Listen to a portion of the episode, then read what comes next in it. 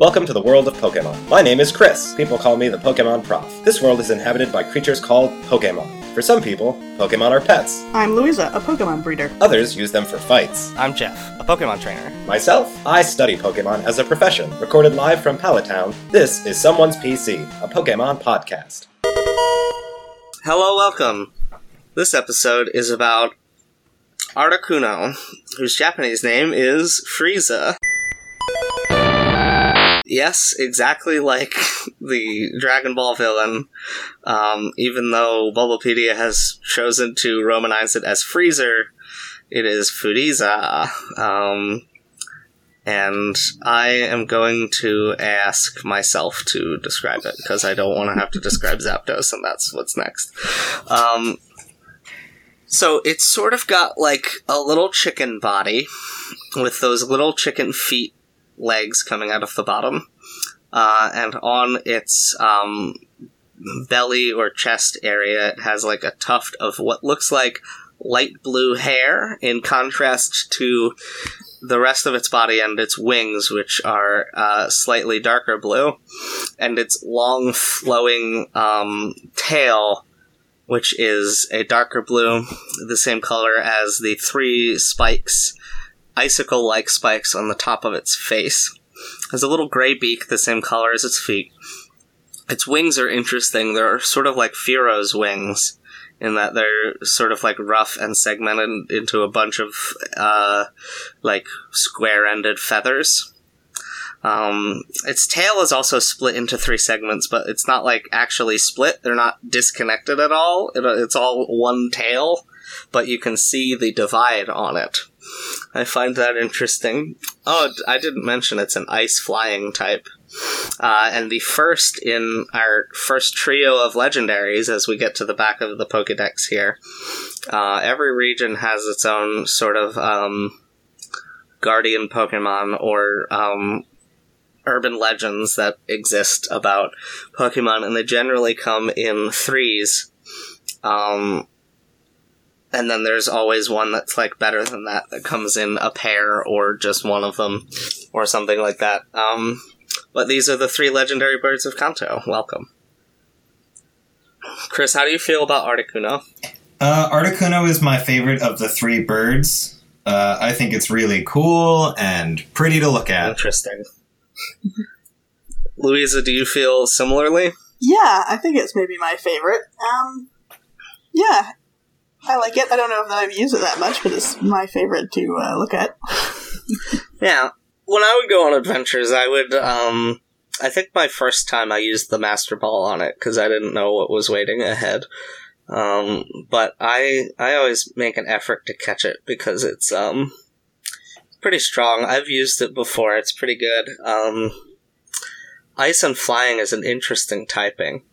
I think that does that make it. I always forget. Yeah, that makes it four times a week to rock, which uh, is a little dangerous because rock moves are extremely common in uh, competitive Pokemon battling. But um, yeah, it's sort of waiting as almost like a mini boss in the Seafoam Islands. Um, when you're adventuring, you can go through and, and get one of them.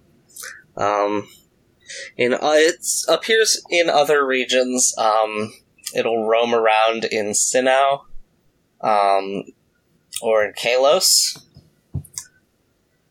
Uh, or that's weird. You can get one. You can't catch it while it's roaming in Kalos. um, you have to encounter it eleven times, and then it will wait for you at the Sea Spirit's Den. That's terrible.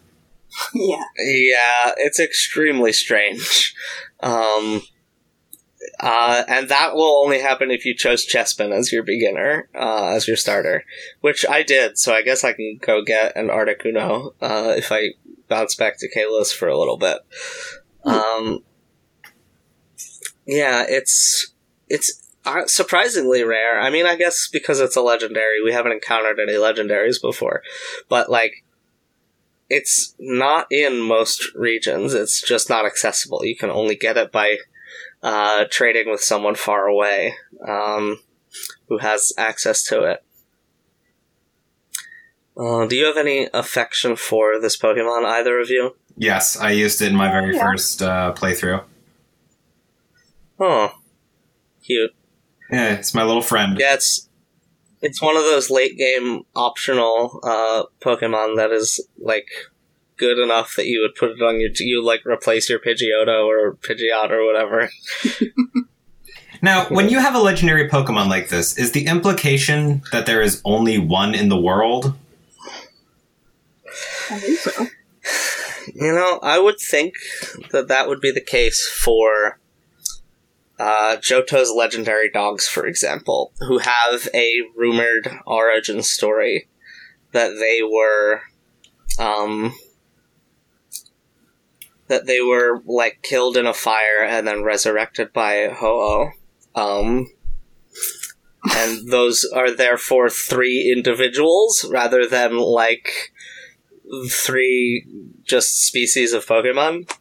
Um, but Articuno, it doesn't seem like there's any legends associated with it, aside Ah. from the fact that it's like big and cool.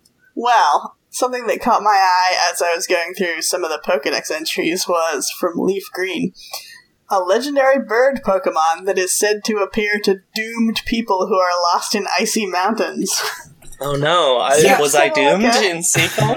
it's kind of like an evil demon of the mountain, then, isn't it? Yeah, but somewhere else it says Articuno is also known to known for helping people escape icy dooms on mountains. So which is it? Oh, Like, yeah, maybe it so appears to them and then appears helps them, to, but then they're not really help you, doomed, huh?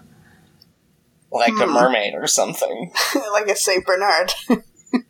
yeah, yeah, like those two famous helpers, Saint Bernards and mermaids. Wait, mermaids don't help you; they kill you if you're in trouble. Mm, not according to Disney's The Little Mermaid. They no, rescue you when the sea witch makes your ship crash.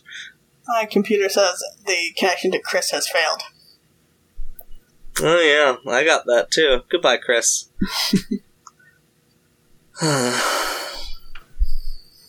Guess we'll have to wait.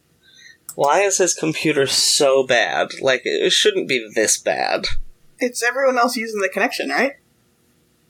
Yeah, I guess so, because he lives with two other people who mostly enjoy to watch Netflix on weekends, so. Mm-hmm. I.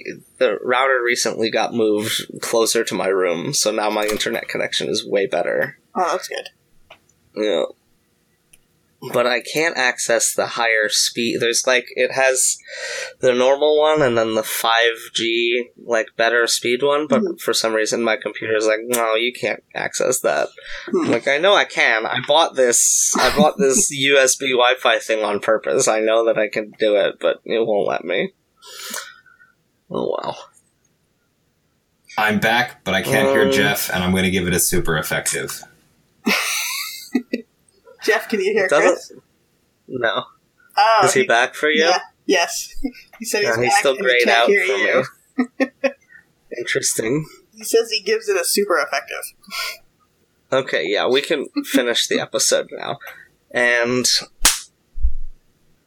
uh, so I'm gonna give Articuno a super effective. Yeah, me too. I really love water and ice bird Pokemon, I guess, because uh, a lot of those are my favorite ones. So, yes, super effective. Good. I'm glad that we all agree that it's super effective. I hope I waited the appropriate amount of time. uh, well, thanks for stopping by, and we hope to see you again.